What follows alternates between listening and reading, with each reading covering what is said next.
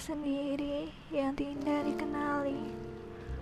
Di tengah perjalanan ini, kadang aku ingin bertanya, bagaimana menjadi diri sendiri? Apakah aku yang sekarang adalah diriku? Apakah aku yang saat ini bukanlah diriku? Kadang pertanyaan-pertanyaan itu menghilang dari hari-hariku, tapi kadang pertanyaan itu bisa menguasai hariku dengan terus berada di hatiku. Lama-kelamaan, entah kenapa pertanyaan itu berubah menjadi pernyataan. Inilah aku. Tapi di balik pernyataan itu aku sadar bahwa aku tidak benar-benar tahu siapa aku yang sedang dituju, siapa kita yang sedang kita tuju.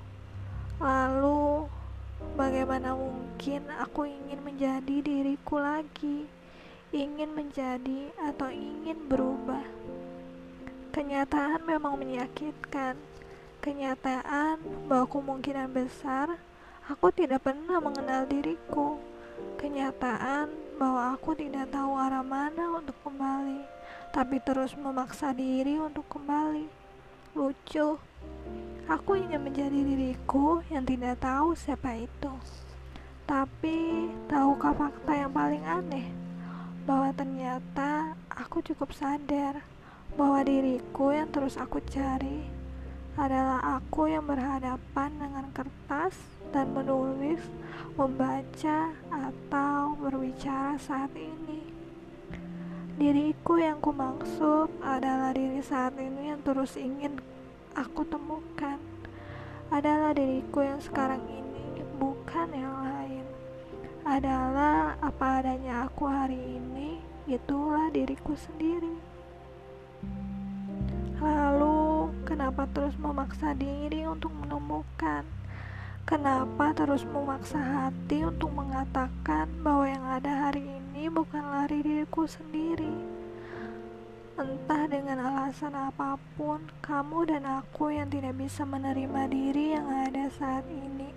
Entah karena perasaan kecewa teramat dalam pada diri sendiri, atau sebab lainnya. Sepertinya Tuhan sedang ingin kita belajar untuk berani menerima menerima diri kita yang ada saat ini. Karena mungkin pertanyaannya bukanlah tentang siapa kita dan bagaimana untuk menjadi diri kita yang sebenarnya. Pertanyaan tepatnya adalah bagaimana kita menerima diri kita yang ada hari ini. Apa pun itu, apa pun bentuknya diri kita yang ingin kita temukan seberapa tidak kenalnya kita pada diri kita sendiri. Kenyataannya, diri kita yang sebenarnya adalah diri kita yang ada saat ini.